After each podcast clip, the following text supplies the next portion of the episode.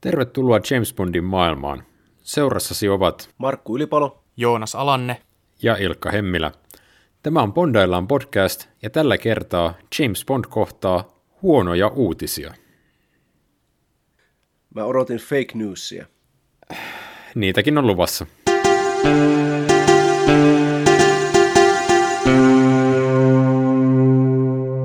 Niin, Bond on siis saapunut tosiaan kylmän sodan jälkeiseen maailmaan, kuten kultainen silmä teki selväksi, mutta maailmaa uhkaa edelleen megalomaaninen sodanlietsoja.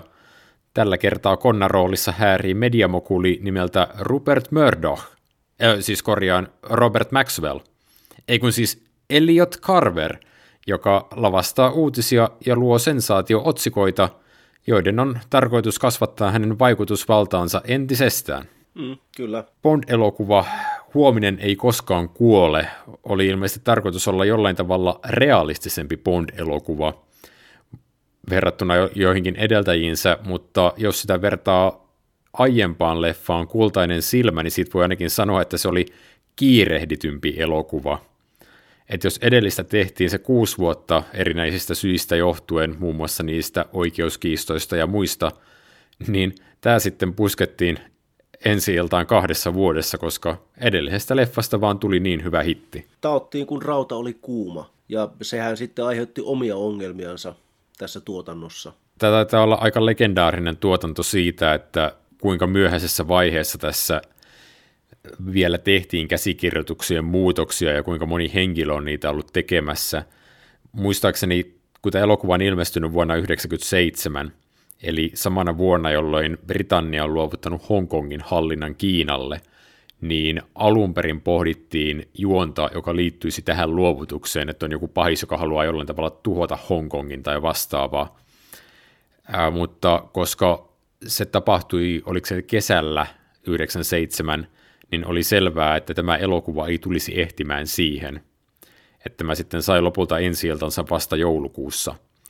Joten sitten melko myöhäisessä vaiheessa vielä United Artists Studio lähetti viestiä, että tämä Hong Kong juoni ei nyt käy. Joo, kyllä, että eikö sitä elokuvan tuotanto oli ehtinyt rullata jo niin kaksi kuukautta, ja sitten niin oltiin jo kaikkia kuvauspaikkoja ja castingia ja kaikki, että, niin kuin, että no niin, nyt, nyt aletaan tekemään, sitten tulee tosiaan, niin nippanappa tule, tulee sitten, niin kuin, että no niin, nyt sitten uudestaan back to the drawing board, ja ei kun tekemään. Et paitsi, että tässä tuli tämmöinen niin yle, ylemmältä taholta käsky aloittaa melkein niin puhtaalta pöydältä, niin sitten tätä tuotanto itsessään oli muutenkin tosi sekava, että esimerkiksi ohjaaja Roger Spottiswood, niin hänet palkattiin tosi myöhäisessä vaiheessa, että tässähän oli siis tällainen ongelma, että, että tähän yritettiin saada Goldenaan ohjaaja Martin Campbellia takaisin, ja Campbell ei halunnut tehdä kahta Bond-elokuvaa peräkkäin, joten heillä sitten käynnistyi taas kerran tämmöinen niin ohjaajan etsintä, ja tämä, heidän tunnelmat oli niin epätoivoisia, että yhdessä vaiheessa harkittiin jopa, että tämä, tämän elokuvan ohjaajaksi tulisi tämä stunttikoordinaattori Vic Armstrong. Ymmärrys oli siis tämä, että jos ketään muuta ei saada, niin sitten Vic Armstrong ottaa niin komennon. No sitten Spottiswood niin viime hetkellä sitten suostui tähän, ja hän ilmeisesti jopa niin siis, äh, lähetti niin pahoitteluviestin Vic Armstrongille, että sori, tämä on nyt kuitenkin mun elokuva lopulta. Armstrong päätyi sitten ohjaamaan Second Unittia tähän. Kuka tämä Spottiswood on, että nimi on jollain tavalla tuttu, mutta mä en nyt niin kuin pysty saa päähäni, että mihin elokuviin sen voisi yhdistää. Ennen kuin hän pääsi Bond-elokuvan ohjaksiin, niin Roger Spottiswood oli ohjannut sellaiset toimintakomedian klassikot kuin Turner ja täystuho, jossa Tom Hanks on poliisietsivä, jolla on koira sidekick, Air America, missä on Robert Downey Jr. ja Mel Gibson, sekä ennen kaikkea Sylvester Stallonen klassikko toimintakomedia Seis tai Mamma ampuu. ei, nyt, ei nyt sentään mennä pelkästään negatiivisen kautta, että on, on hänellä myöskin poliittinen trilleri Tulen alla CV-sään. Mutta joo, kyllä hän on siis tehnyt, tehnyt pitkän uran toimintaelokuissa jo ennen Bondia. Hän on siis kanadalainen, eli taas kerran mennään kansanyhteisön kuuluvalla ohjaajalla. Mun tekisi mieli sanoa tässä kohtaa, että toi sääntö, että koitetaan pitää ohjaaja edes kansainyhteisön jäsenen kuuluvana, kuulostaa joltain hätäselittelyltä. Eli siinä kohtaa, kun ei enää oltu saatu, saatu pidettyä brittiohjaajaa, niin sitten selitettiin, että no mutta, no mutta, me pysytään kumminkin kansainyhteisön sisällä. Niin, niin, kyllä. Joo, tämä tästä tämä sähellys näiden ohjaajien kanssa, niin sillä oli tämän elokuvan kannalta jonkin verran kauaskantoisia vaikutuksia, muun muassa niin, että siis tämän elokuvan Konnan rooliin oli jo palkattu Anthony Hopkins, ja hän oli tässä produktiossa kolme päivää, ja hän sitten totesi, että kun ei ollut ohjaaja, ei ollut käsikirjoitusta, eikä, eikä ollut tietoa, että saadaanko tämä ajoissa valmiiksi, niin hän lähti sitten kävelemään tästä elokuvasta. Ja itse asiassa hän otti roolin Martin Campbellin elokuvassa Zorron naamio. Joo, se ensimmäinen ja huomattavasti parempi niistä Campbellin kahdesta Zorro-leffasta. Mutta tässä elokuvassa nähdään sitten pahiksena lopulta Jonathan Price, joka on ehkä vähän geneerinen megalomaaninen Bondkonna, mutta mä kyllä pidän hänestä kovastikin. Tosin mä en ole ihan varma, että johtuuko se mun ammatinvalintakysymyksestä. Joten tässä kohtaa, kun meillä on tässä ohjelmassa kaksi toimittajaa, niin Joonas, mä haluaisin kysyä sulta kollegana, että onko sun mielestäsi Elliot Carver realistinen pahis, niin kuin tässä elokuvan kommenttiraidalla väitetään? no siis tuollaistahan ne kaikki ihmiset kuvittelee, että mun työ on, että ke- keksitään uutisia ja pistetään ne tapahtumaan. Mm. Mutta en mä tiedä, että niinku, onko sitä edes tarkoitettu realistiseksi. Se on niin jotenkin sarjakuvamaisesti ylivedetty konna tässä elokuvassa, että se on oikeastaan niinku semmoinen se on oikeastaan semmoinen niinku irvikuva tällaisesta mediamogulista, joka pystyy niinku käytännössä hallitsemaan maailmaa luomalla uutisia. Että siinä, on, siinä on se kohtaus, jossa tämä Elliot Carver puhuu näille, onko se nyt omalle johtoryhmälleen siitä mediaimperiumistaan mm. ja mainostaa niille just tätä, että, niin kuin, että kiristetään Yhdysvaltain presidenttiä, että uhataan tällä videolla ja niin kuin kaikki tällaisia juttuja. Se on, ei se niin kuin millään tavalla realistista ole, mutta se antaa just semmoisen vaan kuvan, että tämä tyyppi niin kuin on täysin erilainen Bond-pahis kuin mihin me ollaan totuttu, koska hänen, hänen valtansa ei perustu mihinkään niin kuin tämmöiseen superlaaseriin tai mihinkään sellaiseen uhkailuun, vaan hänen valtansa perustuu tietoon. Ja mä pidän siitä, että Ilkka sanoi tuossa aikaisemmin, että tämä hahmo olisi vähän geneerinen, mutta mun mielestä hän on aika persoonallinen Bond-pahis. Just sitä kautta, että mitä hän edustaa. Joo, ja siis kyllä mä hänestä myös siis itse todella paljon tykkään. Mä alleviivaan sitä ihan jo sen takia, että Jonathan Priceilla on selkeästi luvattoman hauskaa tässä roolissa, mutta myös tosiaan, kun tosi moni Bond-konna on jotenkin he huijaa ikään kuin kätketyllä tavalla, että tiedetään, että he on jonkinlaisia ää, suurmiehiä, mutta sitten heillä on sen oman imperiuminsa kätköissä tämä niin kuin salajuoni, mikä, minkä Bondin pitää paljastaa, niin tässä elokuvassa on heti alusta alkaen se fiilis, että kukaan ei oikein tykkää tästä tyypistä. Ja me heti alussa nähdään sitä, että hän niin käyttää tätä niin tietoa ja tätä asemaansa väärin. Mutta siis eihän siinä ole mitään sille yllättävää, että me toimittajina tiedetään jo muutenkin, että kukaan ei tykkää toimittajista. Joo, siis mä olen aivan varma, että joidenkin ihmisten silmissä tämä Elliot Carverin mogulihahmo on siis ihan käytännössä live-feedia sanomatalosta, mutta niille ihmisille mä nyt en voi mitään. No joo, joo. Ja siis sä varmaan Ilkka tuossa aikaisemmin kun kysyit, että onko tämä hahmo kuin realistinen, niin vähän halusit myös niinku sitä vastausta siihen, että kuinka paljon tämmöinen hahmo ottaa meitä toimittajia päähän, että media kuvataan tämmöisenä, ja mä voin sanoa, että mua vaan tämä huvittaa ihan suunnattomasti. Siis tämä ei ota mua ollenkaan päähän, siis Jonathan Price Bond-pahiksena, tämä on aivan briljantti.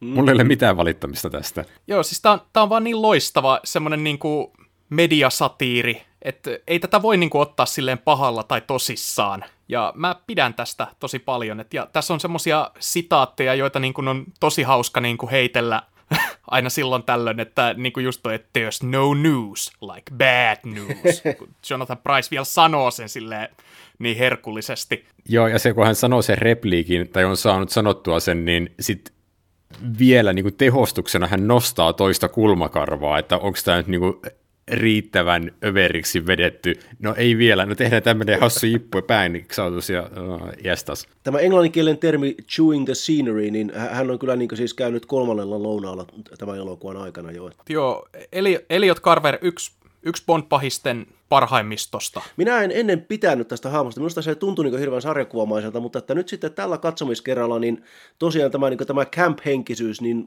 se jotenkin vetosi myös mulle, että häntä on tosi viihdyttävää katsoa. Ja te mainitsitte sen alku, tai se yhden hänen ensimmäistä kohtauksista, missä hän tosiaan pitää tällaista videopuhelukonferenssia näiden hänen hänen alempien päälliköiden kanssa. Kohtaus, joka varmaan näytti Skifiltä vuonna 1997 ja on niin arkipäivää tänään että kun hän, hän siinä niin kuin, hänellä on tämmöinen joku ihme pädi kädessä, hän oikein tanssahtelee siinä menemään. Ja siis Jonathan Price hän on, on, on siis, paitsi että hän on hieno elokuvanäyttelijä, hän on musikaalitähti. Ja että se näkyy niin tässä, tässä hänen näyttelytyylissään tässä elokuvassa. Mutta sä sanoit Markku, että sä et ole aikaisemmin öö, pitänyt tästä elokuvasta. Joo, kyllä. Niin mulla tuli nyt sellainen mieleen, että koska mä oon joskus... Öö, kymmenen vuotta sitten tai enemmänkin, mä muistan, että ihmiset puhui tästä elokuvasta, että tämä on vanhentunut. Että niin kuin nauroivat tälle elokuvalle, että tämä on niin naurettava idea, että koska nyt kun on internet, niin kaikkihan niin kuin paljastaisi heti tämän Elliot Carverin juonen. Kaikki saisi heti tietää, että tämä on vain jotain huijausta. Ja että media ei voi ikinä enää huijata ihmisiä tolla tavalla. niin, niin kyllä. Niin kuin, nyt kun me eletään tässä vuoden 2016 jälkeisessä maailmassa, jossa Yhdysvaltain presidentti sanoo 30 valhetta keskimäärin päivässä joutumatta siitä vastuuseen, niin musta tuntuu, että tämä elokuva on jopa kestänyt teemoiltaan aikaa. Tahattomalla tavalla, mutta siitä huolimatta, ja tekisi mieli jopa sanoa, että elokuvat, jotka kestää aikaa, niin onnistuu siinä ehkä just vähän yllättävillä tavoilla. No minun pitää sanoa siis se, että tuota, kun tässä nyt on mainittiin Rupert Murdoch vähän aikaisemmin, niin jos Rupert Murdoch haluaisi tuhota Donald Trumpin, niin hän onnistuisi siinä todennäköisesti alle viikossa. Se olisi siinä.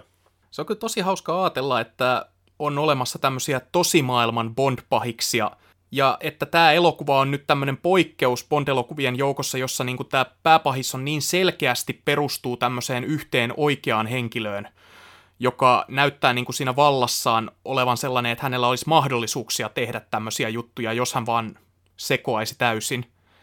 Niin tulee mieleen, että me ollaan aiemmin tuossa kuurakettijaksossa mainittu tämä Elon Musk ja se, että kuinka hän niin kuin voisi tehdä nämä samat jutut kuin mitä Hugo Trax tässä elokuvassa tekee se on niin kuin jotenkin hauskaa ajatella, että sitten löytyy myös tämä, että, niin kuin, että tämmöisiä ihmisiä oikeasti on, ja ne sitten vaikuttavat Bond-elokuviin omalla tavallaan. Tietenkin Elon Musk on varmaan ottanut enemmän mallia Hugo Traxista, mikä on ehkä vähän pelottavampi suunta, mutta mm-hmm. kuitenkin. Tässähän on, tota, kun mainittiin, että tässä on ollut esikuvana Rupert Murdoch, ja toisena esikuvana on ollut Robert Maxwell, eli hän oli tämä Murdochin pahin kilpailija 80-luvun Britanniassa – he kävivät tällaista niin mediasotaa keskenään.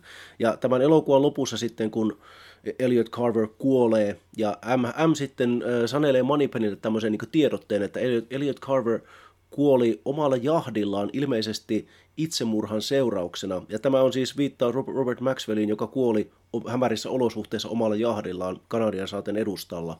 Että hän joko putosi sieltä niin laivasta veteen ja hukku, tai sitten hänet heitettiin tai hän sai sydänkohtauksen. Ja tota, nyt kun puhutaan tämmöisestä äärimmäistä pahuudesta, niin Robert Maxwell oli niin, niin kieroutunut ja korruptoitunut, että jopa hänen, hänen tyttärensäkin on Ghislaine Maxwell, eli Jeffrey Epsteinin parittaja. Tosielämän Bond-pahiksista puheen ollen. Niin, niin, kyllä. Tosielämä menee niin jopa Bondista ohitse jossakin määrin. No siis tämän niin Bond-sarjan nykyiset käsikirjoittajat muistaakseni jossain haastattelussa 2017 valitteli, että – yksi syy, minkä takia nykyinen tai tuorein Bond-elokuva on viivästynyt niin pahasti Spectren jälkeen, sen ohella, että heidän piti odottaa, että Daniel Craigia kiinnostaa taas, on se, että Brexitin, Brexit-kansanäänestyksen ja Donald Trumpin valinnan jälkeisessä maailmassa, mistä sä teet enää Bond-pahiksen? Mutta siis kun puhutaan tämän elokuvan näistä teemoista ja siitä, kuinka ne tavallaan on kestänyt aikaa, niin pitää kuitenkin mainita se, että niin kuin konkreettisilta yksityiskohdiltaan tämä elokuvahan on vanhentunut, että koska tässä elokuvassa tämä Carverin mediaimperiumi tuntuu koostuvan pitkälti tabloidilehtien myynnistä. Mm. Niinpä. Ja se on, se on se yksityiskohta, mikä tässä elokuvassa ei ole kestänyt niin hyvin aikaa. Että kyllähän noita lehtiä edelleen myydään, mutta ei ne ole enää niin vahvasti läsnä ihmisten jokapäiväisessä elämässä kuin ennen. Et nykyään se tieto löydetään niin kuin muita kautta. Joo, ja toinen asia, mikä tässä elokuvassa on osa sitä Carverin mediaimperiumia tai sen laajentamista, on äh, satelliittiuutiset. Että se ei edes ole niin kuin orastava netti, vaan se on niin kuin, no, uutiskanava. Ennen, ennen kuin mennään pidemmälle, mun on pakko mainita siitä äh, Carverin alkukohtauksesta, että kun se, mä itse asiassa mä laitoin muistin tämän, kun se, tota, se puhuu niille hänen äh, niille alemmille pomoille, että oletteko valmiina esittelemään uuden tietokoneohjelmamme? Ja sitten niin ne, ne vastaa, että kyllä, kuten pyysitte, se on täynnä vikoja, joten käyttäjät joutuvat ostamaan uuden jatkuvasti. Että, niin kuin, että joo. Tämä on, tämä on ihan tämmöistä niin kuin toisen luokan Paul Verhoeven satiiria melkein, mitä tuohon yhteen kohtaukseen on ujutettu. Niinpä. Mutta siis mä tykkään tosta, että se on, se on niinku hauskaa ja se on sellaista, mitä Bond-elokuvissa ei ole ennen tätä eikä tämän jälkeen nähty, niin on tämä satiiri. Mm, totta, totta. Tämä on yllättävän perinteinen Bond-elokuva loppupeleissä, mitä mulle tuli mieleen. Mulle tulee tästä tosi paljon yksityiskohdiltaan mieleen rakastettuni. Et tässä ollaan nimenomaan tuolla Kiinan edustalla, Kiina nousee, että se Hongkong-aspekti on jotenkin pidetty siinä mukana, mutta siinä on just tällaisia niin kuin upotettavia aluksia, millä just tekaistaan tai lietsotaan sotaa ja käydään sitten sukeltelemassa niissä aluksissa. Mulle tulee rakastettuni estetiikka tästä aika paljon mieleen. Puhumattakaan siitä, että tämä sitten huipentuu tällaiseen merellä liikkuvaan tukikohtaan, eli Carverin Stealth-alukseen. Tämä oli hauska, kun nämä elokuvan tekijät selitti tuossa kommenttiraidalla, että tämä kun tässähän siis tosiaan lietsotaan sotaa, ja Carver tekee sen siten, että hän häiritsee, häiritsee tota, brittien ja kiinalaisten molempien armeijoiden GPS-yhteyksiä, ja heidän piti elokuvassa selittää ensiksi, että mikä on GPS, ennen kuin he voivat selittää, että mikä on Carverin suunnitelma. jos tämä elokuva tehtäisiin niin nyt tänä päivänä, niin tuskin kenellekään tarvitsisi erikseen selvittää, että miten GPS toimii. Mutta hei, tämä elokuva oli aikanaan niin kuin tosi vahvasti ajassa kiinni, mikä on Bond-elokuville kanssa aika harvinaista.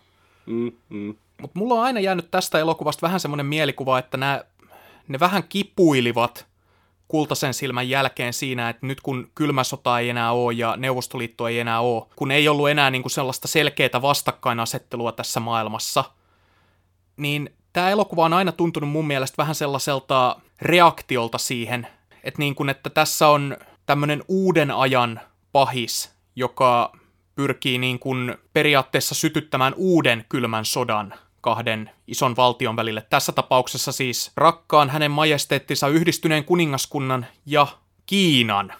Joo, että viritellään kolmatta maailmansotaa, mikä sekin muistuttaa tosi paljon The Spy Who Loved Me-elokuvaa. Joo, siis tuossa puhuessa mä justiinsa ymmärsin, mitä sä Ilkka tarkoitat tuolla, että kuinka tämä on loppujen lopuksi hyvin perinteinen Bond-elokuva, koska ne vanhat Bond-elokuvat oli kuitenkin yleensä sellaisia, että niissä oli tämä pahis, joka monesti yritti lietsoa sotaa idän ja lännen välillä.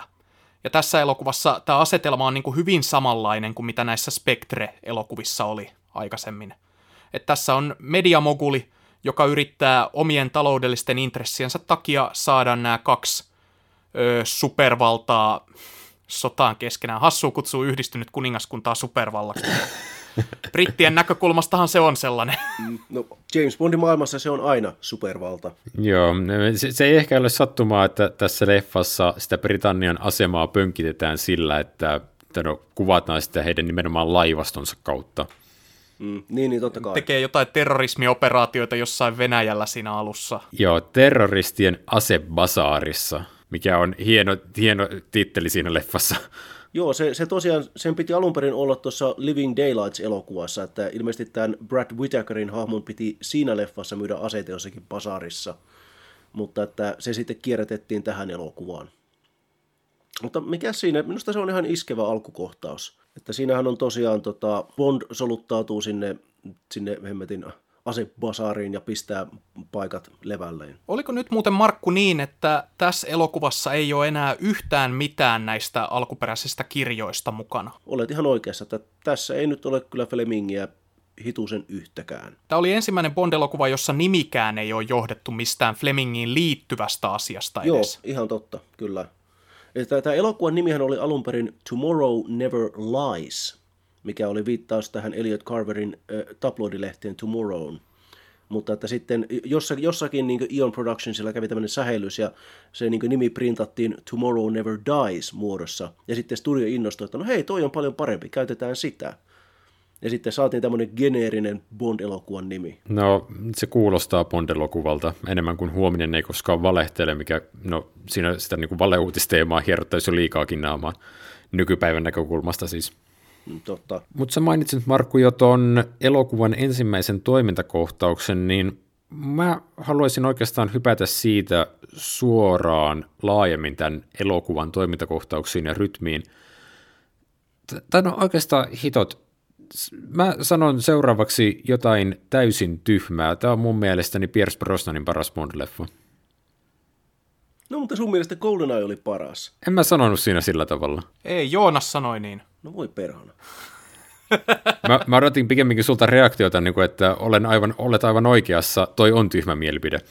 No kun minä, minäkin nyt uudelleen katsomisen jälkeen tykästyin tähän uudestaan, niin en minä voi sanoa sitä. Siis kyllä tämä on sellainen elokuva, että tämä on varmaan Tämä on varmaan niin kuin parantunut vuosien aikana. No, niin kuin me äsken puhuttiin, niin me voidaan nykypäivän näkökulmasta ottaa tästä vaikka mitä irti. Niin, ja siis mä tykkään tästä virtaviivasena ysäritoimintana. Toi kultasella silmällä ja sitten kun maailma ei riitä, eli ne kaksi elokuvaa, minkä väliin tämä osuu, niin niillä on molemmilla sitä painolastia, että ne koittaa keksiä vähän Bondia uudelleen ja jotenkin haastaa sitä Bondin peruskonseptia. Ja mun mielestäni kummassakaan leffassa se ei toimi ihan täysillä – mutta tämä leffa vaan lähtee välittömästi rullaamaan näyttävällä toimintakohtauksella, ja sen jälkeen tämä elokuva pysyy liikkeessä kaiken aikaa. Siis juoni liikkuu, kaiken aikaa on niin joku tikittävä kello takaraivossa, siinä alkukohtauksessa esimerkiksi Bondia uhkaa ohjus, minkä britit on ampuneet sinne ja jota ei enää voida pysäyttää, niin hänen pitää päästä sieltä ajoissa pois. Ja sitten välittömästi tässä elokuvassa pääjuonessa Britannian puolustusministeri tokaisee Mlle, että sinulla on 48 tuntia aikaa selvittää tämä, tai, tai maailmansota uhkaa. Siis niin kuin, tässä on Tämä ei välttämättä ole erityisen syvällinen, mutta tässä on kaiken aikaa hyvä rytmi päällä. No nyt ei tarvi esitellä uutta Bondia, niin he voi mennä suoraan asiaan. Mutta tässä elokuvassa on, ja mä allekirjoitan Ilkka, mitä sä tässä sanot, että koska mäkin pidän tästä elokuvasta, mutta tässä on sellaisia samanlaisia valuvikoja, joista me tuossa GoldenEyessa jo puhuttiin, ja jotka vaivaa myös näitä tulevia ö, Brosnanin elokuvia, tietenkin eri, eri määrissä, mutta kuitenkin, niin mun mielestä tässä elokuvassa on yksi Bond-tyttö liikaa. Tässä on kaksi vahvaa naishahmoa, joista molemmat on mun mielestä aika hyviä. Ja mun mielestä tämä olisi voinut olla sellainen elokuva, jossa olisi voinut olla vain yksi tyttö.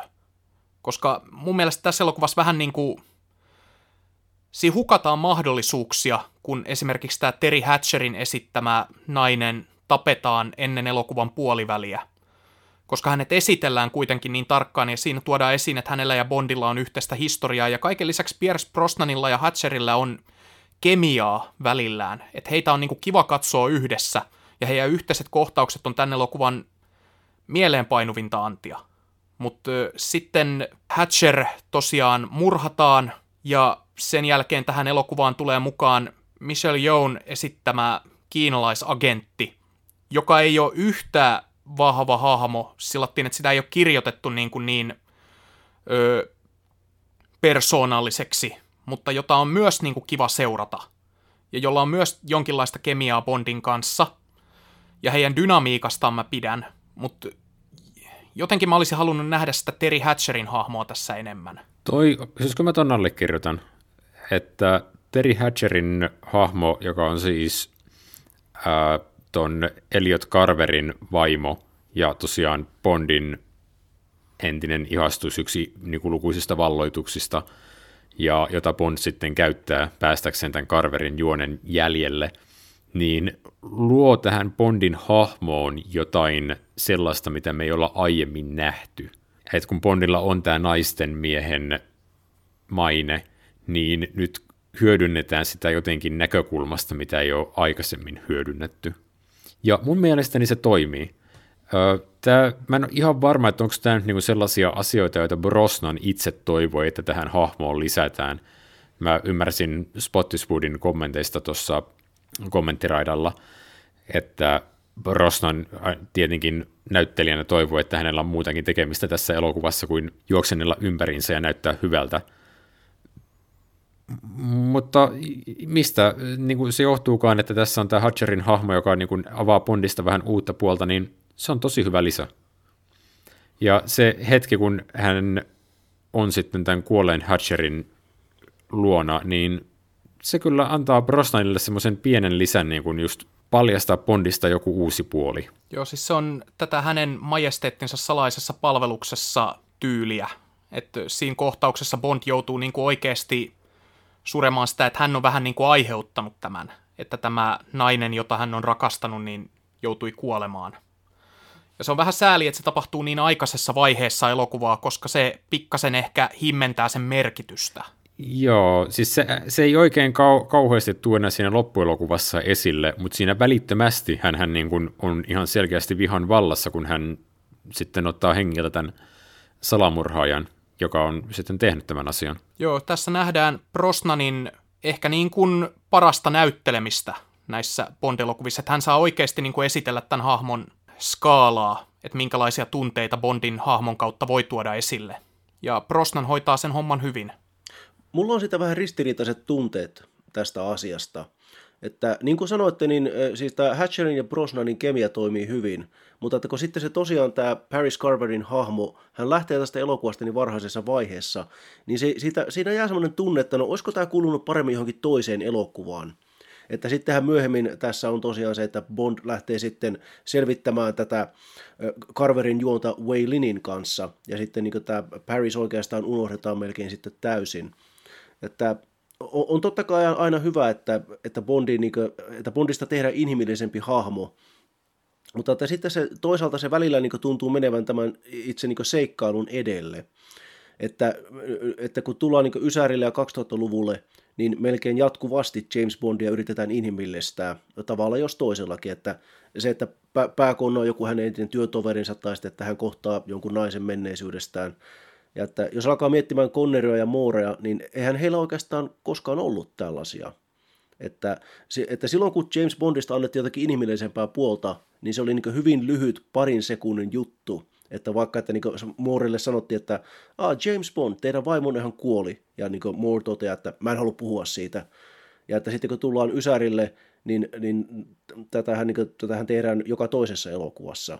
Ja että minusta se menettää vähän tehoaan, että joka ikisessä leffassa Bondilla pitää olla jotain henkilökohtaista pelissä, että ehkä, ehkä välillä kannattaisi vaan keskittyä tehtävään. Mutta se, se, se, en halua ottaa mitään pois siis Hatcherilta ja Brosnanilta, jotka molemmat on tässä hyviä, huolimatta siitä, että heillä kulissin takana ilmeisesti oli vähän riitaa. Ymmärtääkseni Hatcherin rooli työ tai niin kuin osa tässä leffassa oli tosi kiirehditty, kuten kaikki tässä elokuvassa niin saattoi hiukan vaikuttaa sillä mihinkä oli kemiat sitten lopulta kuvauksissa. Mutta mä, mä oon tavallaan sun kanssa samaa mieltä, Markku, siitä, että Bondilla olisi, se olisi kiva, että Bond-elokuvat olisi nykyään hieman ehkä yksinkertaisempia, koska ne kompastuu omaan näppäryytensä nykyään tosi herkästi. Mutta mun mielestäni tämä toimii, koska tämä on dynamiikka, jota ei ole tehty aiemmin eikä ole tehty myöhemminkään. Haluan myös sanoa sen, että mulla ei ole tosiaan mitään Terry Hatcheria vastaan, että mä olin tosi kova Terry Hatcher-fani Ysärillä. Mä katsoin teräsmie- Teräsmieheni sarja todella paljon. Mm. Mm. Teräsmieheni. Mm. mm Ei sellaisia sarjoja enää tehdä. Valitettavasti ei. Mm. Loikattaisiko tästä tämän elokuvan toiseen isoon naishahmoon, josta puhuttiin jo jonkin verran, eli Michelle Yeohin? Kaikki mokomin. Koska mm. tämä, mä laitoinkin teille jo pari tuntia ennen kuin me aloitettiin tämän jakson nauhoitukset, että tämän elokuvan kommenttiraita sai mut huutamaan televisiolle. Me viimeksi viime jaksossa käsiteltiin sitä, että siinä Bondin rinnalle oltiin haluttu esitellä vahvoja naishahmoja, ja tämän elokuvan kommenttiraidalla Roger Spottiswoode, elokuvan ohjaaja, sanoi tästä Michelle Yeohin esittämästä naisagentista ihan tismalleen samat sanat, ikään kuin se olisi täysin uusi keksintö. Niin, että nyt meillä on vahva naishahmo, viimeinkin. Joo, siis Bondin rinnalle eihän ei ollekaan laitettu koskaan aikaisemmin vahvaa naisagenttia, eli oletettavasti elokuvia kuten Rakastettuni, Kuuraketti, Lupa tappaa, mitään näistä ei ole koskaan tapahtunut. Onhan siinä joo tollanen tietty, niin kuin, että koko ajan keksitään pyörä uudelleen fiilis, kun Ilkka tämän asian osoitti tuossa meidän viime jaksossa, että kuinka tämmöinen tietty ajatuksen kulku siitä, että hei, me nyt niin kuin modernisoidaan nämä Bond-tytöt ja tehdään niistä tämmöisiä vahvoja itsenäisiä naisia, että se on niin kuin, että kun nämä tekijät joka kerta kuvittelee, että se on jotenkin uusi idea, ja onhan se nyt niin kuin tietenkin selvää, että 90-luvun feminismin näkökulmasta vahvat naishahmot, niin eihän ne nykyään enää näytä niin vahvoilta tai erityisiltä kuin mitä nykyään. Vaikka siis tämä Waylin itse asiassa on aika hyvä hahmo, mutta esimerkiksi siinä kultaisessa silmässä ne naishahmot ei ole kestänyt niin hyvin aikaa kuin, öö, niin kuin ajatellaan vaikka just jotain Casino Royale ja näitä tuoreempia elokuvia. Mm. Niin, ja sitten niin miettii, kun mennään tästä eteenpäin, niin mitkä on niitä Bond-leffoja, missä on jälleen kerran joku naisagentti Bondin rinnalla, niin sieltä tulee just kuolema saa odottaa Skyfall, ja ilmeisesti myös No Time to Die menee tähän kaavaan. Puhumattakaan sitten, että mitkä kaikki muut elokuvat ennen tai tätä jälkeen on ollut sellaisia, missä on ollut kiinnostava vahva naishahmo muuten vaan. Mm-hmm. Mm. No täytyy sanoa, että niin kyllä Waylin on näistä naisagenteista, joita Bondilla on ollut seurana, niin hän on kyllä sieltä ihan pätevimmästä päästä.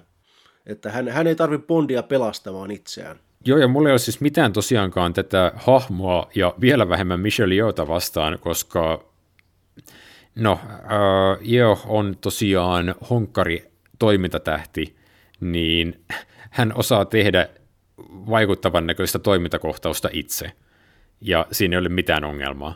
Michelle Yeohilla on semmoinen aika kiusallinen tehtävä tässä elokuvassa tulla mukaan kuvioihin sen jälkeen, kun Terry Hatcherin hahmo on kuollut ja saanut vielä semmoisen tosi muistettavan ö, jäähyväiskohtauksen. Ja sitten yhtäkkiä Bondin pitäisi niinku tuntea vetoa tätä kiinalaisagenttia kohtaan, joka onkin hänen vertasensa, niin – se vähän jotenkin niin kuin, tuntuu vähän niin kuin heikentävän sitä hänen hahmonsa asemaa tässä elokuvassa, että hän joutuu tulemaan mukaan tämän jälkeen. Joo, siis sehän nippa esitellään ennen tätä Carverin vaimon kuolemaa, mutta kyllä se pääpai... siis niin kuin käytännössähän se toimii sillä tavalla, että pääpaino on ensin tässä yhdessä naishahmossa ja sen jälkeen toisessa. Tämä sama ongelma vaivaa myös tietyissä määrin tätä seuraavaa Bond-elokuvaa, kun maailma ei riitä että niin kuin, nämä tekijät tuntuu niin kuin jumiutuneen siihen Bond-kaavaan, että näissä elokuvissa täytyy aina olla kaksi naishahmoa. Joo, sanotaan nyt se, että onneksi niin tämän Bondin ja Waylinin välille ei niin hirveästi pakoteta sellaista romanttista virjenä, että totta kai sitten lopussa, kun maailma on pelastettu, niin he sitten siellä jää kuhertelemaan, mutta että ei, ei se niin onneksi hirveän paljon vie tästä, tästä niin tilaa tästä tarinasta se, että, että yritetään tehdä jotain näppärää sanailua tai muuta. Joo, ja siis ilmeisesti tämä on toteutettu kumminkin yllättävän fiksusti ja orgaanisella tavalla se, että miten osoitetaan Bondin ja Veilinin hahmojen välistä dynamiikkaa, niin mm, siinä on esimerkiksi kohtaus, kun Carver on ottanut heidät kiinni ja he pakenee jostain hänen ö, pilvenpiirtäjästään, onko se nyt Saigonissa vai missä se mahtoo ollakaan, niin että heillä on, he on käsiraudoista kiinni toisissaan. Ja he on hyppäämässä moottoripyörän selkään, ja ohjaaja oli molemmille erikseen toisistaan tietämättä sanonut, että okei, sä menet kuskin paikalle ja mä sanon sitten tuolle toiselle tyypille, että se tulee siihen perään. Joten kun siinä elokuvassa on semmoinen sekunti, kun molemmat yrittää tapella itseään siihen kuskin paikalle, katsoo toisia vähän vaivaantuneesti ja sitten vaan Pierce Brosnan niin kuin Bondina niin kuin puskee siihen paikalle, niin se on seurausta tästä. Huomasitteko muuten, minkä merkkinen se moottoripyörä oli? Tietenkin se oli BMW. Tässä elokuvassa on varmaan kaikista Bond-elokuvista niin häpeilemättömintä tuotesijoittelua.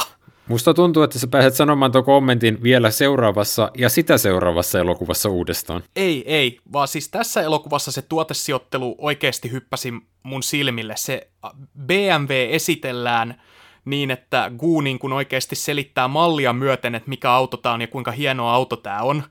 Se saa semmoisen niin ihan oman kohtauksen, jossa se auto esitellään. Ja sitten kun Bond vetää kännit yksin hotellihuoneessaan, niin se Smirnov-pullo on niin tökerösti niin kuin etiketti edellä siinä kameran edessä, että se oikeasti niin kuin alkoi häiritä mua. Ja sama sitten myös, että kun Bond käyttää puhelinta, niin se on tietenkin Ericsson. Äläkä unohda sitä, että kun se kuun esittelemä BMW on kauko-ohjattava, niin sitä tietenkin ohjataan sillä Ericssonilla. Se on mainio kohtaus kyllä. Tässä leffassa on todella monta mainiota toimintakohtausta. Kyllä, mun piti äsken mm. pysähtyä kehumaan sitä moottoripyörä takaa ajoa, mutta siitäkin voi vain todeta, että se on todella mainio kohtaus. Ja ei, ei, ei pelkästään sen vuoksi, että siinä tosiaan mennään lujaa, vaan niin kuin sanoit, niin siinä on se, että että tosiaan Bond ja Waylin vähän niin tappelee siitä, että kumpi tässä onkaan ohjaksissa. Ja että sitten tietenkin se päättyy siihen hienoon helikopterin rysähdykseen. Joo, ilmeisesti tämä ajatus, että miksi tässä leffassa on helikopterin, tuli tuosta Spottiswoodin Air America-elokuvasta.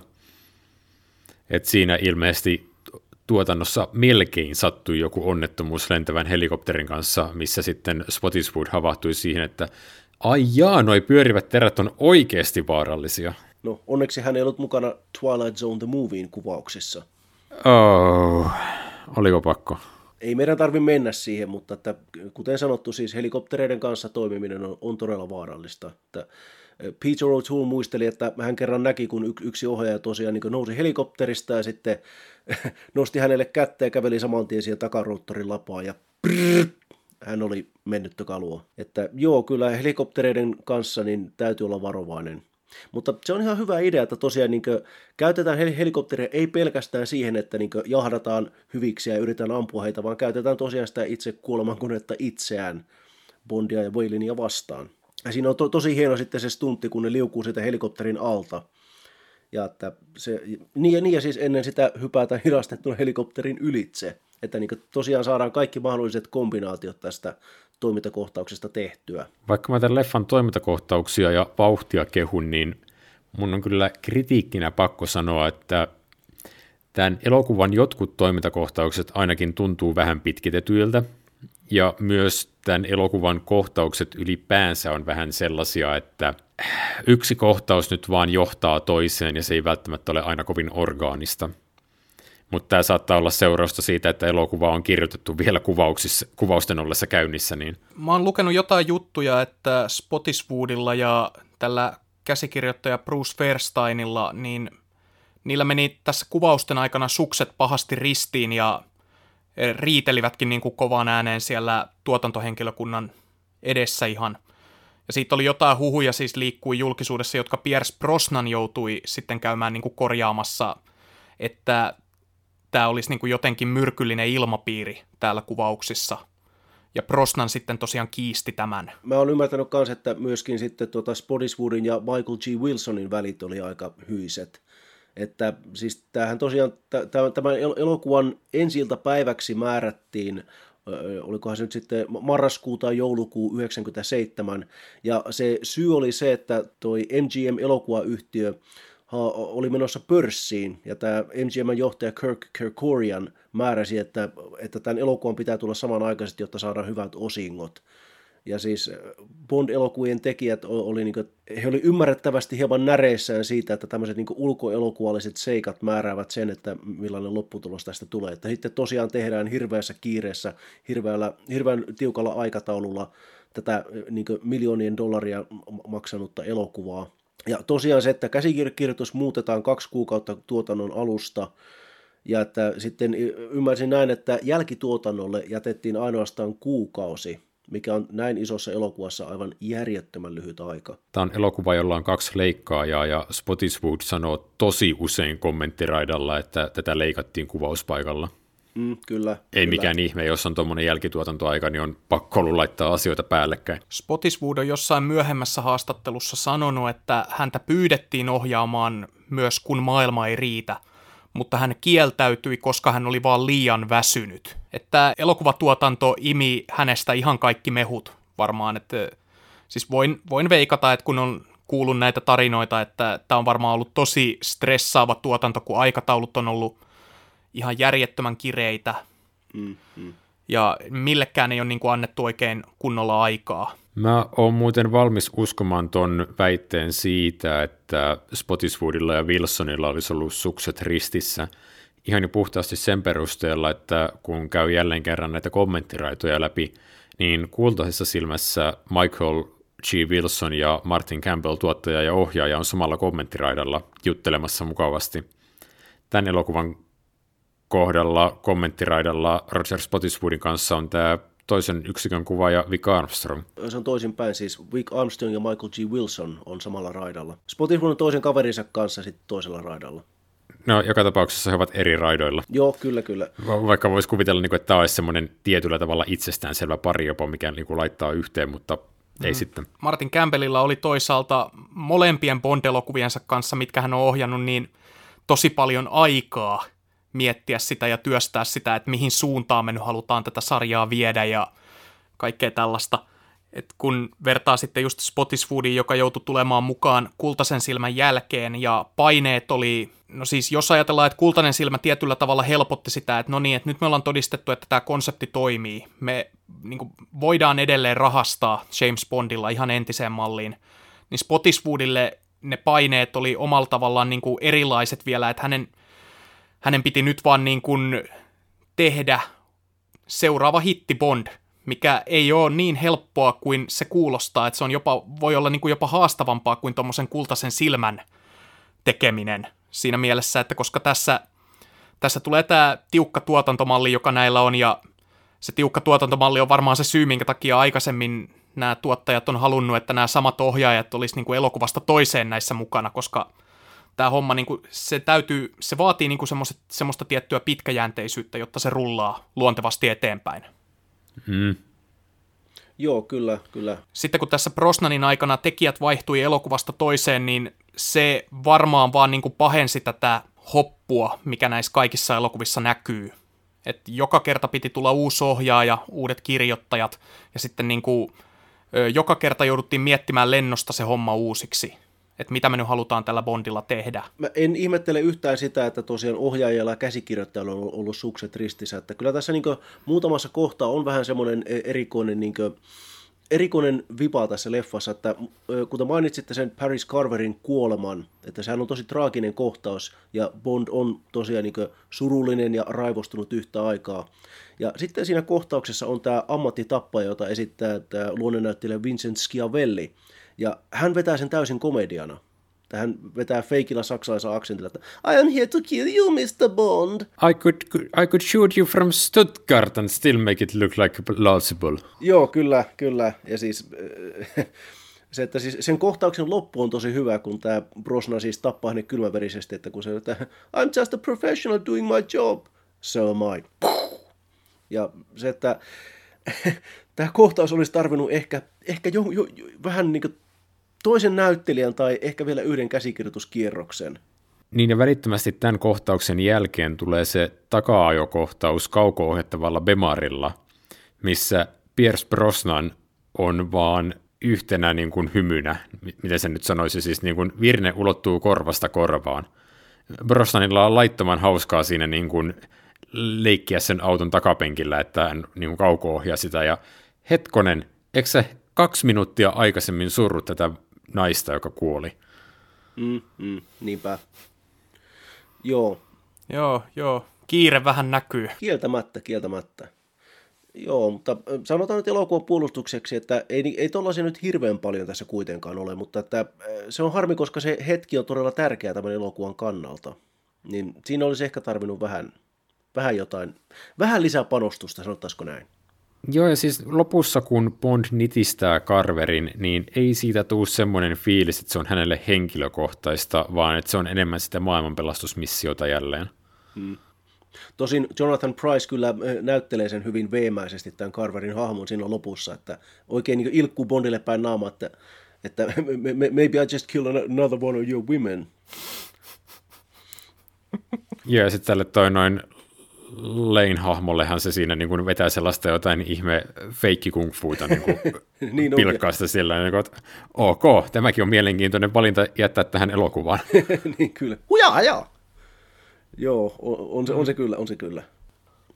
Mulla ei ole valitettavasti tämän leffan teemabiisistä ihan kauheasti sanottavaa. Tässä oli tuossa Kultainen silmä jaksossa, kun me puhuttiin sen elokuvan musiikista ja mainittiin siitä, että kuinka se on aika unohdettava score, niin ei varmaan tullut kellekään yllätyksenä, että Serra ei palannut enää tähän Bondiin, mutta tämän sarjan tekijät oli varmaan kuitenkin tyytyväisiä siihen, että Serran tilalle saatiin tähän tämmöinen niin sanottu seuraava John Barry, eli David Arnold, joka teki ö, Huominen ei koskaan kuolesta lähtien skoret kaikkiin Bond-elokuviin, oliko se Quantumiin asti vai Skyfalliin? Quantumiin. Skyfallissa oli Thomas Newman, koska Sam Mendes toi hänet mukanaan. Joo. Mm. Tähän, tähän pyydettiin John Barrya, mutta hän kieltäytyi. Tota, syy, syy oli se, että koska tämän elokuvan tämän teemabiisi, niin se, sen oli, se oli jo niin tehty. Ja John Barry oli tottunut siihen, että kun hän tekee Bondin musat, niin hän tekee sekä teeman että sen scoren. Ja nyt niin tuottaja sanoi, että joo joo, eikö, meillä on jo tämä Sheryl Crow biisi tässä, että tee sä vaan näin niin musat. Ja siis John Barry, joka on hyvin arvonsa tunteva taiteilija, niin hän niin nakkeli niskoja ja sanoi, että no en minä sitten tule tekemään. Mutta John Barry ehdotti sitten David Arnoldia, koska Arnold oli aikaisemmin tehnyt pari semmoista isompaa scorea, muun muassa Independent Day-elokuvan, ja Arnold oli tehnyt tämmöisen James Bond tribuuttilevyn, olikohan sen niin nimi joku tyylin Shaken and Stirred? Joo, Shaken and Stirred, The David Arnold James Bond Project. Joo, kyllä, just se. Joo, et... Ja se, se, on, se on itse asiassa aika hauska levy. Mä, mä oon kuunnellut sen läpi ja siinä on siis tämmöisiä eri muusikoita, jotka esittää David Arnoldin sovittamia versioita näistä vanhoista Bond-teemoista. Et siinä on muun muassa Pulpin aika vetävä versio All Time Highsta, joka on ihan kuuntelemisen arvoinen. Joo, jo, joo siis tota, se oli toi John Barry ja George Martin, Martin siis teki ton Live and Let Dine musat, niin he oli kuunnellut pari näitä raitaa, ja siis tota toi John Barry oli sitten ottanut yhteyttä Barbara Broccoliin ja sanoi, että, että okei, että mä en ole tulossa, mutta että hei, tässä on tämmöinen nuori kaveri, niin voisitte kysyä sitä. Ja että hän oli sitten, niin kuin, hän oli suositellut David Arnoldia, ja Arnold, joka oli tosi kova James Bond-fani, niin hän oli ensinnäkin todella innostunut tästä chanceista niin tehdä James Bondin musiikit, mutta sitten hän oli myöskin näreissään siitä, että hän ei päässyt tekemään tätä teemaa, joten hän teki sitten Katie Langin kanssa tämän toisen teemabiisin, eli Surrenderin jonka, jota siis itse asiassa tarjottiin myös tämän elokuvan pääteemaksi, mutta ei hyväksytty.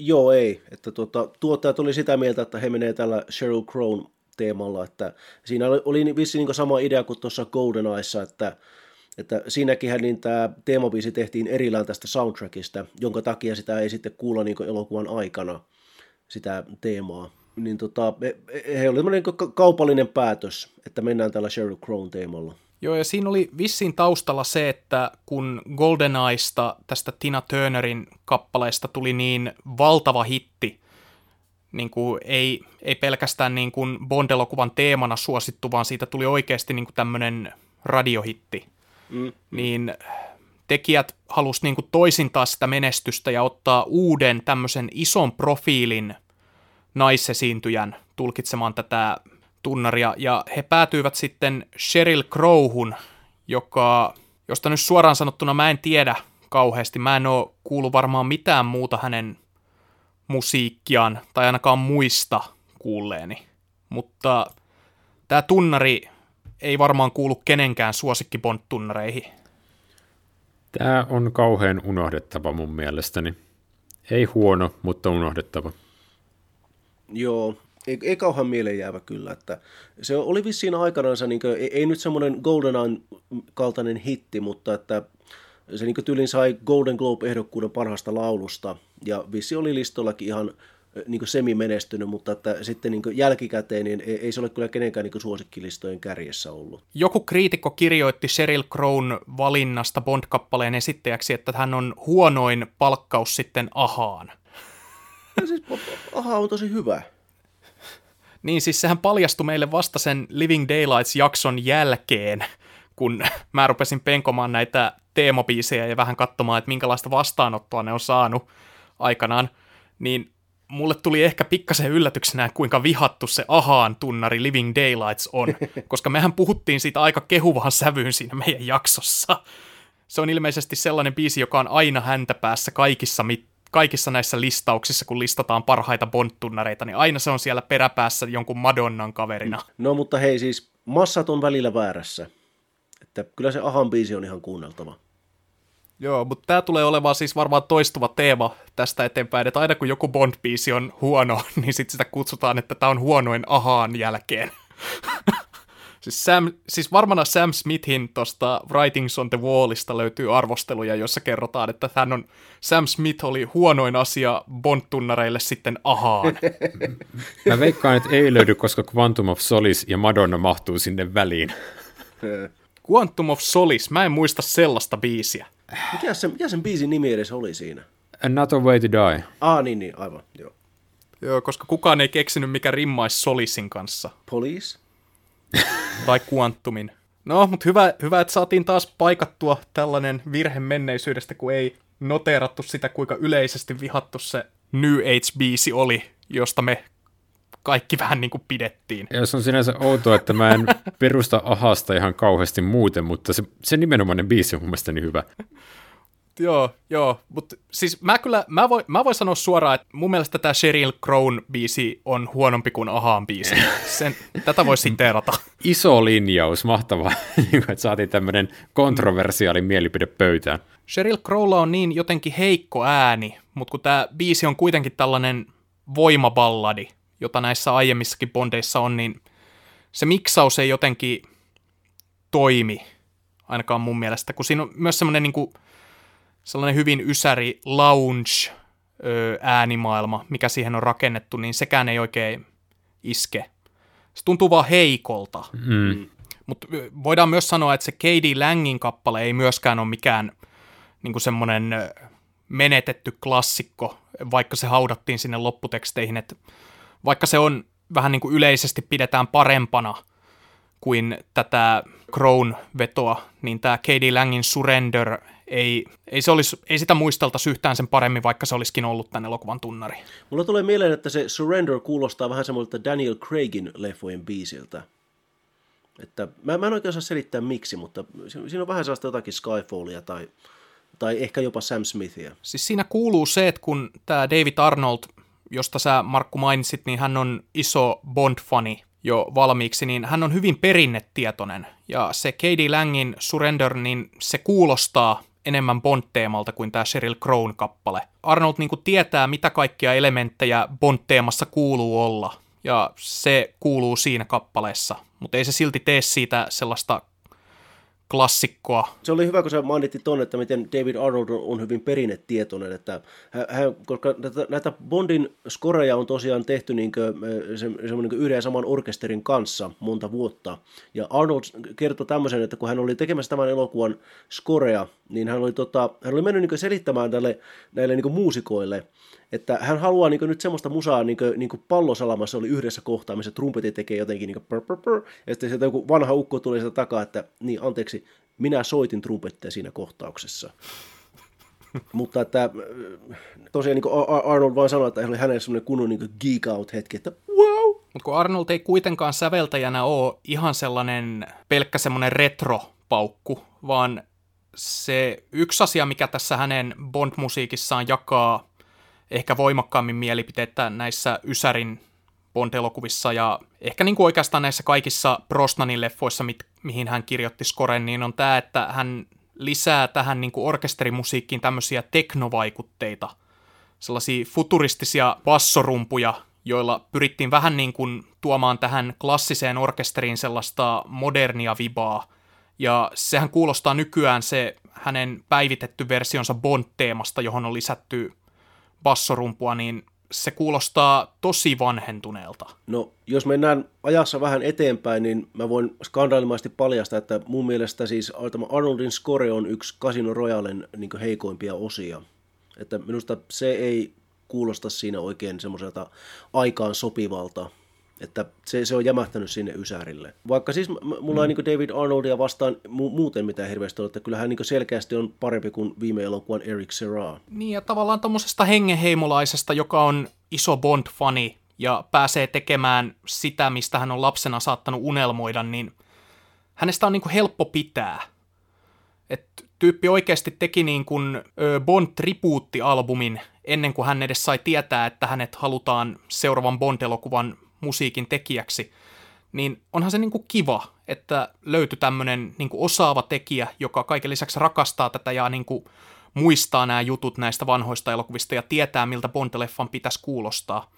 Mutta ei se nyt, mut mulla on vähän samat fiilikset, että ei tämä Arnoldin skoret nyt kuitenkaan sellaisia klassikoita ole, mitä John Barrylta oli toisinaan saatu. Kyllähän niin nämä, nämä Arnold, Arnoldin skoret niin toimii siinä kontekstissa elokuun aikana, mutta että sitten jos niin miettii niin Craigin aikaa, niin se kuitenkin niin Skyfallissa ja vastaavissa, niin niissä on ollut semmoista niin musiikkia, joka on, on noussut jo nykyään niin klassikon asemaan. Niin ja ne teknovaikutteet mun mielestä näissä Brosnan elokuvissa, niin ne vaan ö, vanhentavat näitä elokuvia entisestään. Et se on vähän sama kuin toi diskovaikutteet näissä Mooren elokuvien skoreissa joskus 70-luvulla, että ne, ne vaan niinku kuulostaa niin tiettyyn aikaan sidotuilta, että siinä on niinku aika vaikea heittäytyä. Tai niinku ajatella, että tämä olisi nyt niinku jotenkin tämmöistä ajatonta viihdettä, että se, se vanhentaa sitä elokuvaa, mutta se ei toisaalta ehkä haittaa tämän tyyppisessä elokuvassa niin kauheasti, kun tämä elokuva on muutenkin tietyiltä yksityiskohdiltaan vanhentunut,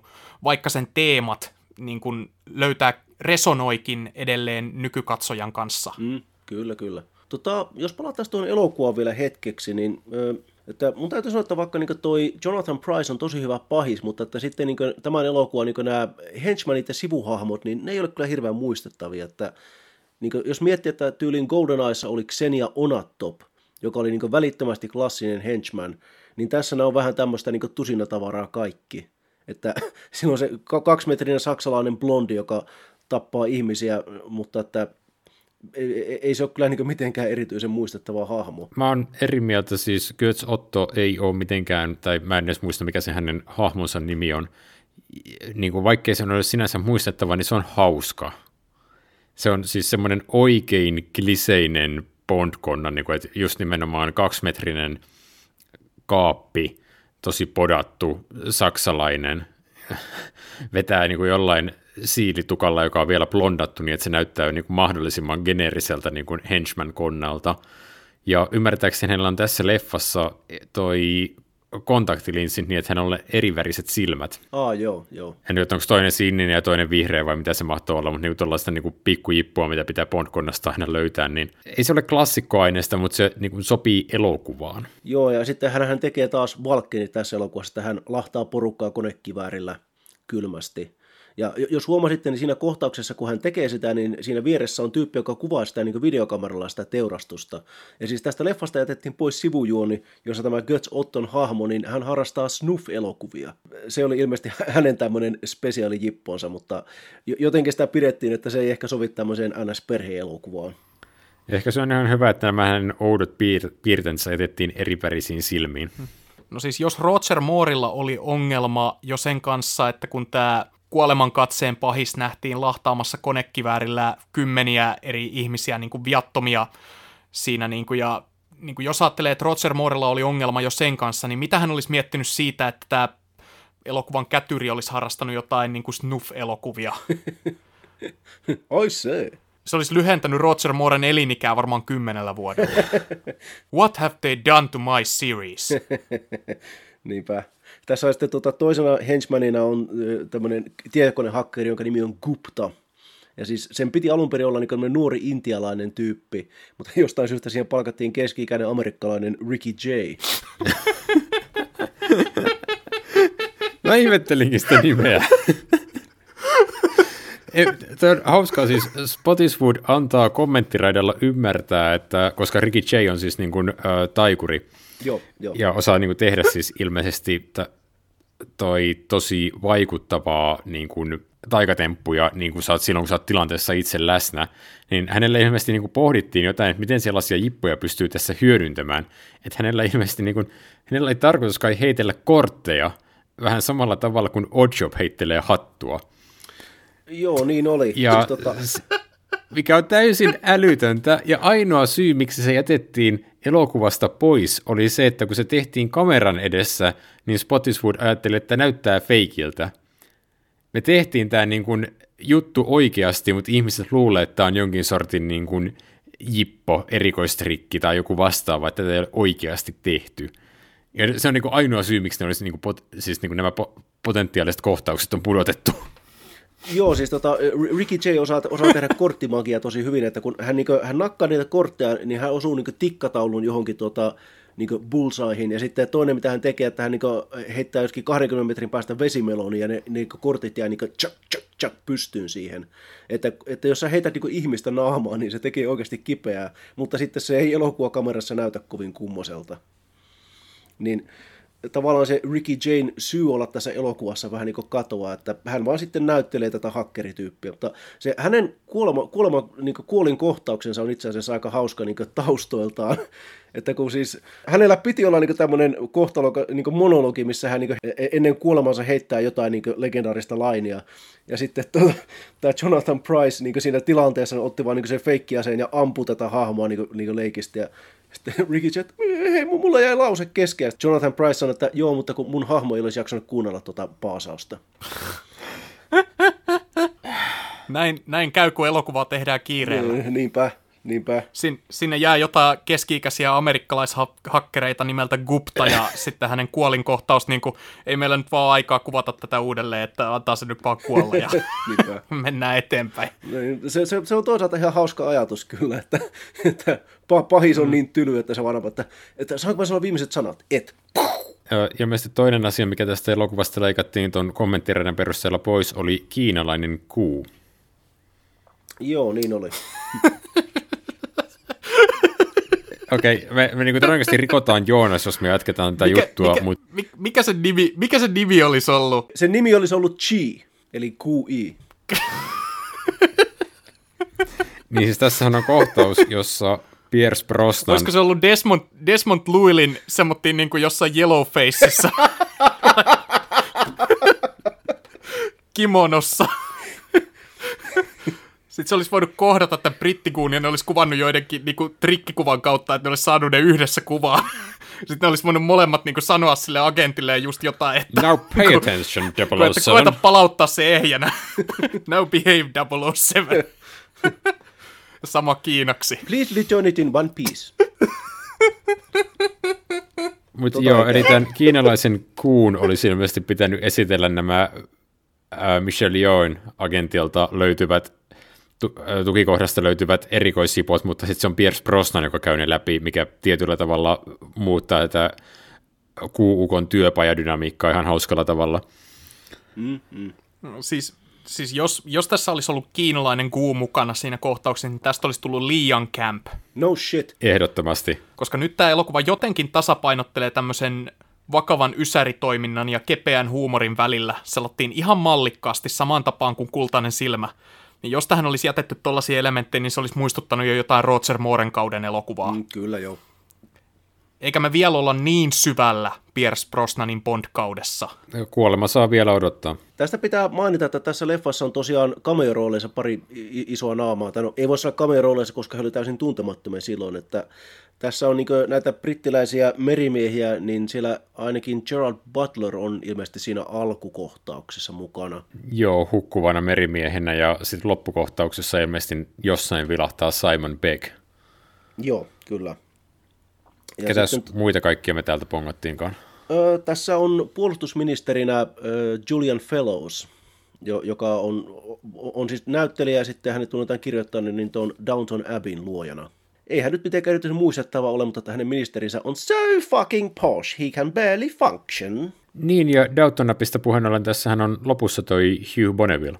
No, joo, kyllä. Ja sitten tässä on tämä, tätä alussa ja niin sitten myöskin loppupuolella nähtävä tätä amiraalia ne esittää tämmöinen tyyppi kuin Jeffrey Palmer. Ja hän oli siis Judy Denchin Aisa-parina sitcomissa Vanhan suola janottaa.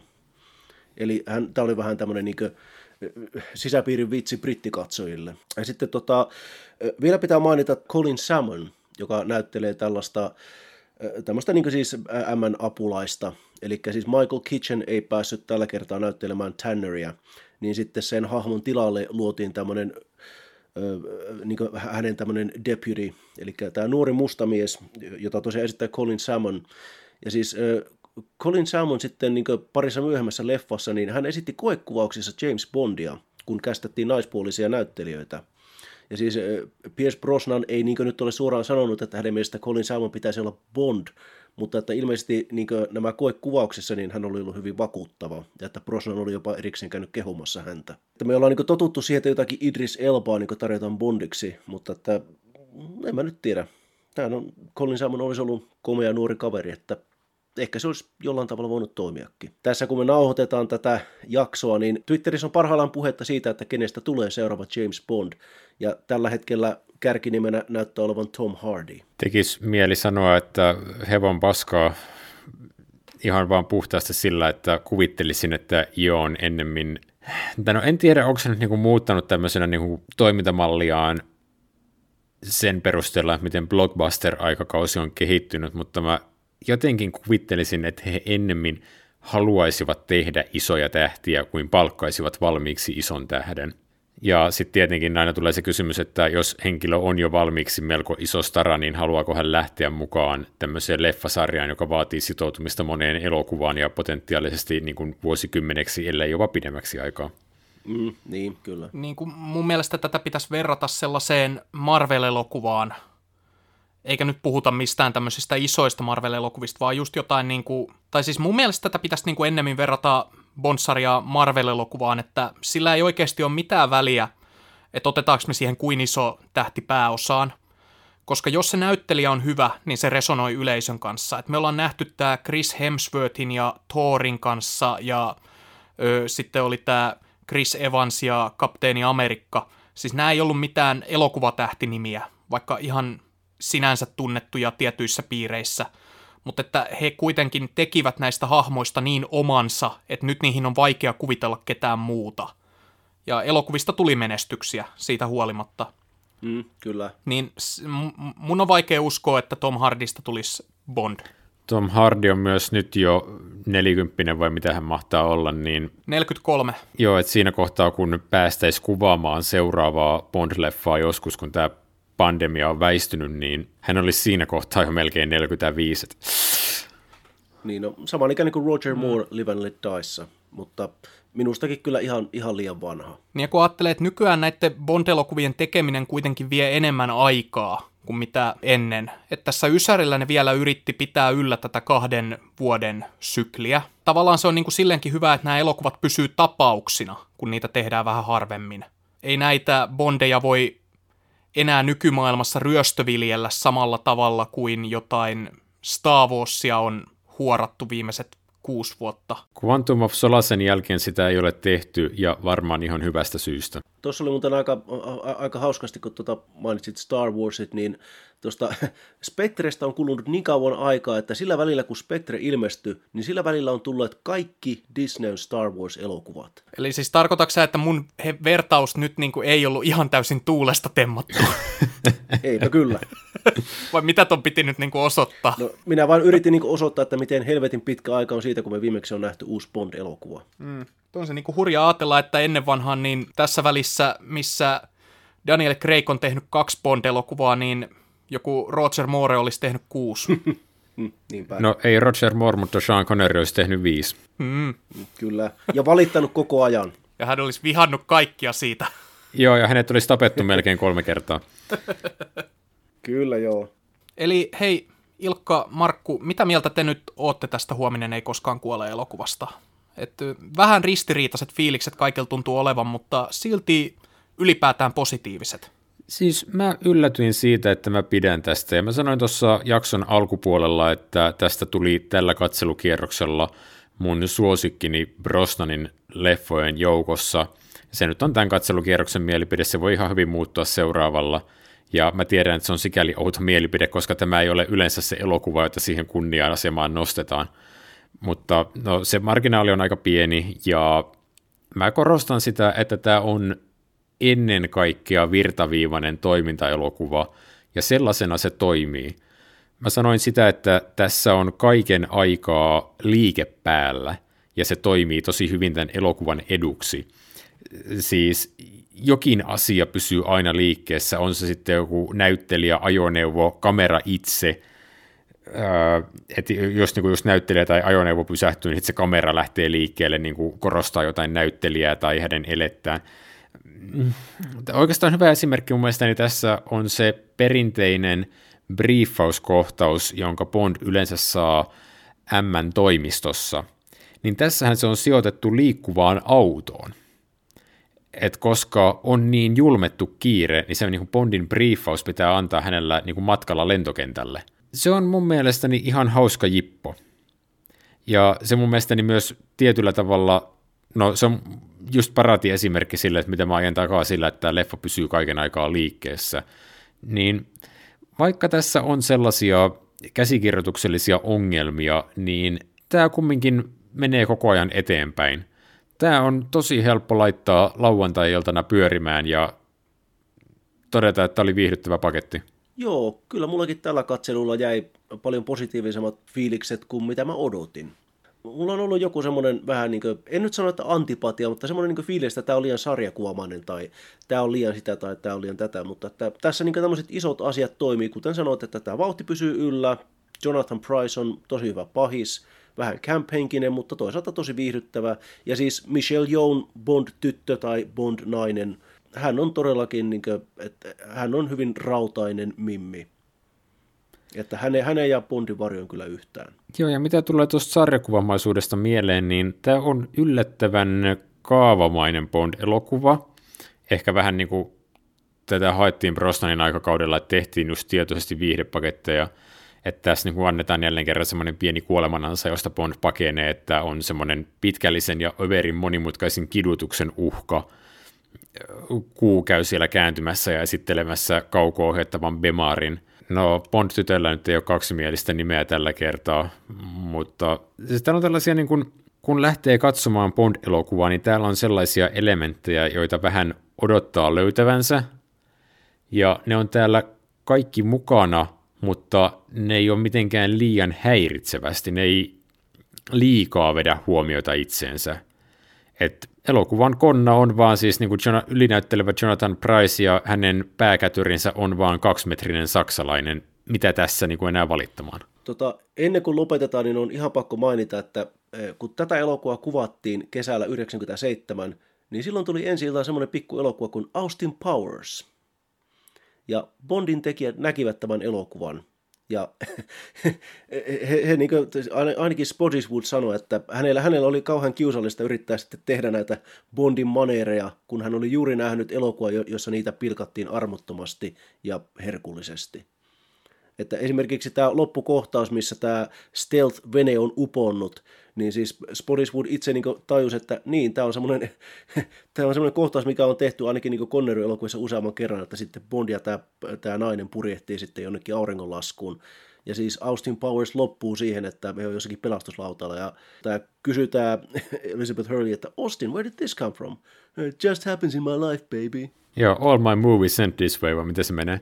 Joo, niin. Joonas on meidän Austin Powers-asiantuntija, niin hän voi varmaan korjata meitä. Mm, ei ole mitään korjattavaa, mutta tuli nyt vaan mieleen, että tiedättekö te, mikä toinen pikkuelokuva ilmestyi samana päivänä kuin tämä? Tiedän. Ö, syy, joo, me tiedetään, ja se olisi ollut, mikä pitäisi mainita, että tuotantosuunnittelija Peter Lamont ei ollut t- tässä elokuvassa mukana, koska hän oli tekemässä pikkuleffaa nimeltä James Cameronin Titanic.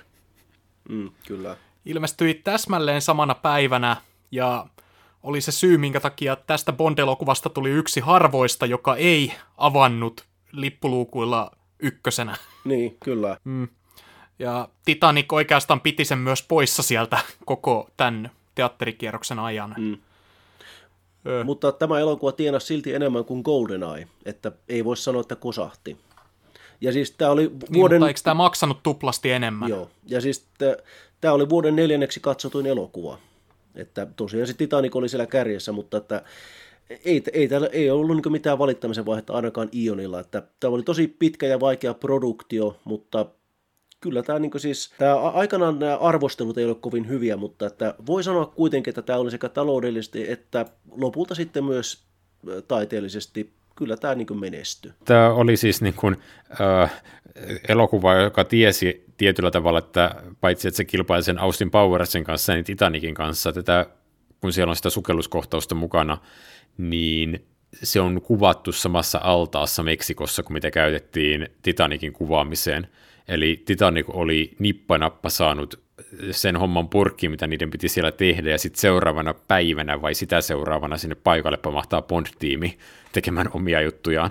Mutta joo, tätä elokuvahan kuvattiin sitten pitkästä aikaa Pinewoodilla, että ei kokonaisuudessaan, mutta että niin pitkästä aikaa he pääsi niin sanotusti kotimaisemmin tekemään. Mutta Joonas, haluatko sä lopetukseksi sanoa, mitä mieltä sä olit tästä? Ei mulla ole mitään sanottavaa, että mun mielestä te summasitte aika hyvin nämä fiilikset tästä elokuvasta, että mä pidän tästä. Ja vaikka siinä on tämmöisiä valuvikoja, jotka Brosnanin elokuville on aika tyypillisiä, niin siitä huolimatta tämä on kiva elokuva, joka on helppo laittaa pyörimään ja sitä on helppo katsella. Ja jostain, TVstä tulee, niin voi mielellään katsoa niin kuin muutaman kohtauksen sieltä sun täältä. Se on oikeastaan näiden liukuhihna-bondien etukin, että niitä on aika helppo lähestyä niin kuin, riippumatta siitä, että missä sä sen näet ja mistä kohdasta sä sen näet, niin sä pääset aika helposti kärryille. Joo, siis sarjan sisällä voisi sanoa, että tämän elokuvan mm, palaset ei ole mitenkään parhaimmistoa, mutta joskus elokuva on vaan enemmän kuin osiensa summa.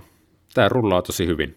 Mutta meillä on todennäköisesti kaikki sanottava sanottu, joten olemme siinä tilanteessa, että James Bond palaa keskuutemme elokuvassa, kun maailma saa silmäänsä. Toi oli huono.